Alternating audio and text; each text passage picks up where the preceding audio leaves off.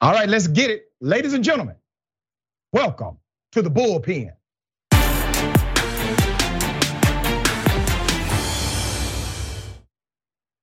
In the bullpen today, we have Mr. Zachary Yost, who is a Pittsburgh writer, base writer, uh, and freelance researcher.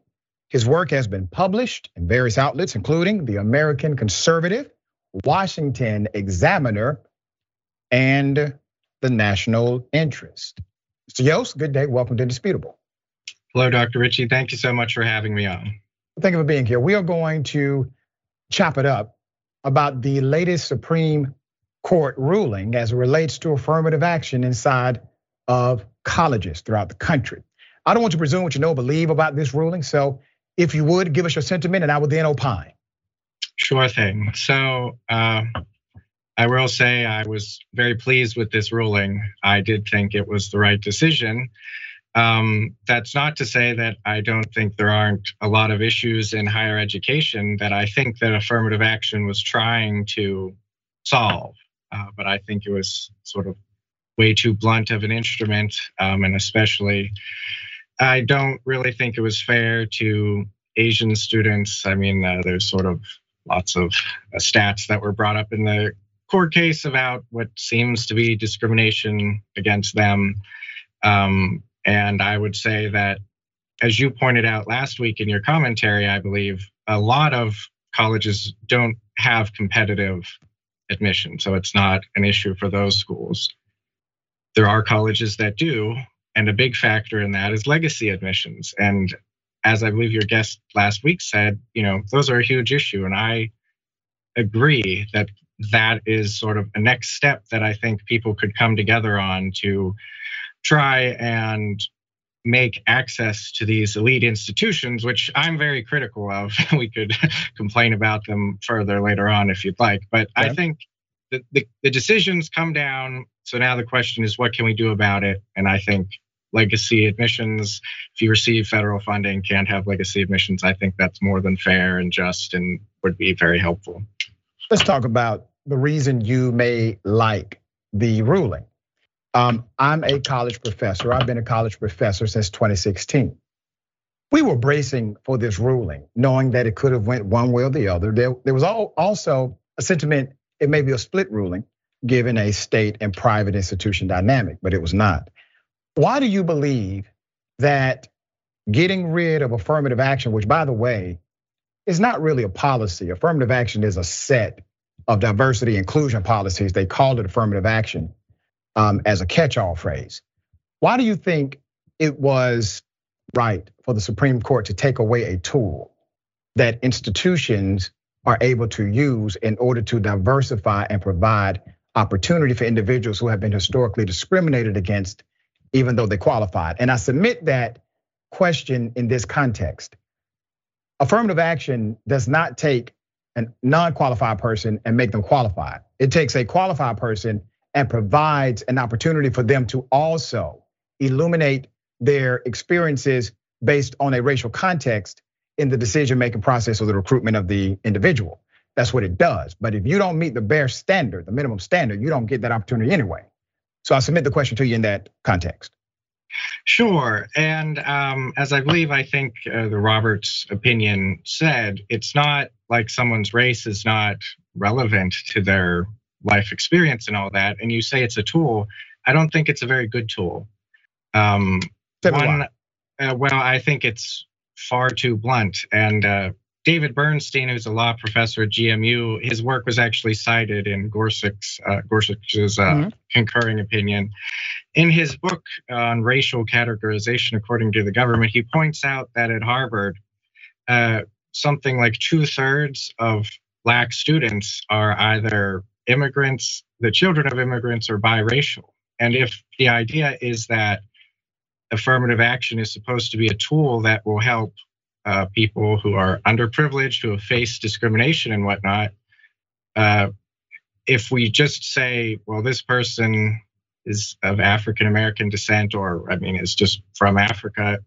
I mean, if a wealthy the son of some wealthy Nigerians is not going to have the same experience as the son uh, as a, you know that's a, really interesting. So, Mr. Yost, you are arguing that because of perhaps a misapplication of the implementation of the program, it should then be deemed unconstitutional. That doesn't make sense to me. We typically judge the constitutionality of a thing based on the context of statute, constitution, and current or current era. And in current era, for four decades, the Supreme Court has upheld that institutions of higher learning are benefited by diversity on campus. So, because of that great benefit, they are allowed to make these particular, let's just say, standards or designs in their programming. But I will submit this to you Do you not see this as a prerequisite to get rid of all diversity inclusion programs in the United States of America? Because the legal framework utilized in order to basically protect this particular ruling can be used for private businesses all across the nation. Don't you see this for what it is, Mr. Yost? This is your first step at getting rid of all diversity and inclusion programming. Uh, well, I don't think that necessarily be a bad thing as such diversity uh, requirements and whatnot exist. Um, I, why is it not? Why, why do you say that that would be a good thing to get rid of diversity inclusion programs? Sure. So I think that the there's sort of too much um, aggregation, basically, when it comes to it's sort of a faux diversity. Um, uh, if it, I mean, the government racial classifications, which underlie these sort of diversity initiatives and whatnot don't really make much sense. I mean, there are something like 60% of the world's population is Asian. I mean, but a Sikh in India is not, I mean, and a Polynesian, they're not really comparable. It's sort of just this giant lump of people who are very different, but according to our sort of very weirdly arrived at framework from basically the 60s, they're the same. And so if it, a school could say, oh, we have, you know, 30% of our student body is Asian, but a smaller school with a lower percentage of Asian students could actually be more diverse if they have students who count as Asian who are from places all over Asia, which is a huge, vast continent. Once again, first of all, I, I don't even know how the hell that actually applies to what we're talking about. So let me try to get us back on track here. Um, do you know what percentage is mandated by the government under the old ruling? What percentage of diversity was mandated by the government inside of institutions? I do not know. None. Yeah. None. No, no percentage was mandated, sir. That's the point that I hope you can absorb while we talk about how these programs were somehow adversarial, well, you're talking about implementation. So let's get better on the implementation. And if there's discrimination because of faulty implementation, well, we have a court of remedy. You can take it to the federal court and argue direct discrimination rather than overturning four decades of equity programming that has allowed individuals like Clarence Thomas himself become a Supreme Court justice. Do you not find it the height of hypocrisy that the very individual who is serving on the Supreme Court, Clarence Thomas, is an affirmative action individual? He was able to get into Yale Law School by way of their affirmative action program. Don't you find that quite ironic? Uh, in a way, I suppose it could be considered ironic. Uh, on the other hand, I know, I believe Clarence Thomas has spoken about how he feels that that has made him seem lesser in some people's eyes. And no, he's lesser because he's a sellout. That's why he's lesser in some people's eyes. He's not lesser because he was able to benefit from an institutional policy that said we are going to take into consideration your experience as a black male in America because we know that the experience can be adversarial to fairness. That's not somehow wrong. And sir, I submit this to you as well. Clarence Thomas gets into Yale Law based on affirmative action. He then gets appointed to a director position, civil rights division, Civil Rights Division for the Department of Education. He then becomes the chairman of the Equal Opportunity Employment Commission. All of these positions, dear sir, implement, execute, prosecute, and bring up issues of racial inequity. And the very same person who benefited from affirmative action gets to decide that no one else can. You can understand why someone would be upset about that. Uh, sure, I can understand why people are upset about the the whole entire ruling, and I, I know I, I believe Justice Thomas said explicitly at one point, I think in the early '80s, that he uh, really benefited from affirmative action, but it seems that he's changed his mind over the years, uh, perhaps from exposure to how these programs I would posit are not really uh, carried out in a beneficial way. I think they're hmm undermining. They benefited sort of, him. Uh, it benefited true. him, right? So when you say it's not carried out in a beneficial way, you got Clarence Thomas, don't you? I'm sure you I, support him. A guy that you support is on the Supreme Court by way of a policy you don't support. I well, I don't know where he would have ended up without affirmative action, but you think he by, ends up on the Supreme Court without a Yale law degree?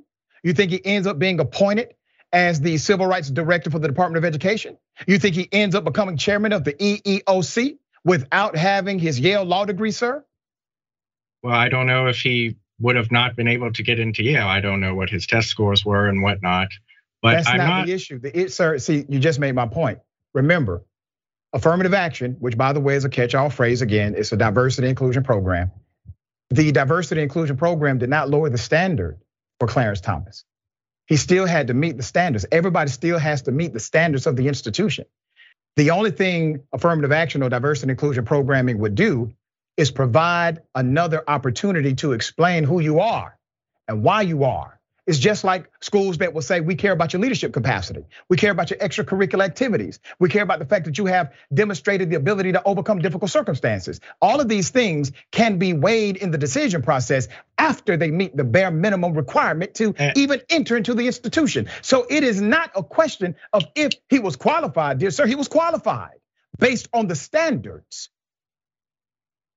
Uh, well, I would say that this was part of the reason the lawsuit was brought up by sort of Asian students is that it, it's a zero sum game in these elite institutions with competitive uh, admission. If one student is accepted, another student might not be. And this was a point that was cited in the majority. That happens opinions. every day, dear sir. In every competitive school, that happens. Um, we have an American system that has routinely discriminated against people of color, women, historically marginalized communities. This was a way to correct the dysfunction. You do agree racism exists, right? Sure. It, okay, okay, good. That can we'll be agree. questionable. We agree on one thing then. We agree racism exists. Do you agree racism exists by way of design? Well, I suppose that would be a complicated question. There are certainly policies in place that hurt minorities. I would not. So if it that. exists by way of design or architecture, you cannot deconstruct the construction by happenstance. You can only deconstruct a constructed thing by intentionally deconstructing the uh, constructed thing. You get it? You can't fix this without intention, dear brother. So I I would agree. I think we just have a different idea of what tools are appropriate to do that. All right. All right. We're out of time. Producer wrapping me up. But Mr. Yeltsin, I'm going to bring you back, okay? We'll have this discussion again. Thanks so much for having me. Thank you, sir. We appreciate being on the show. All right, remember, take care of yourself, take care of each other, take care of the planet. Remember, the truth is always indisputable.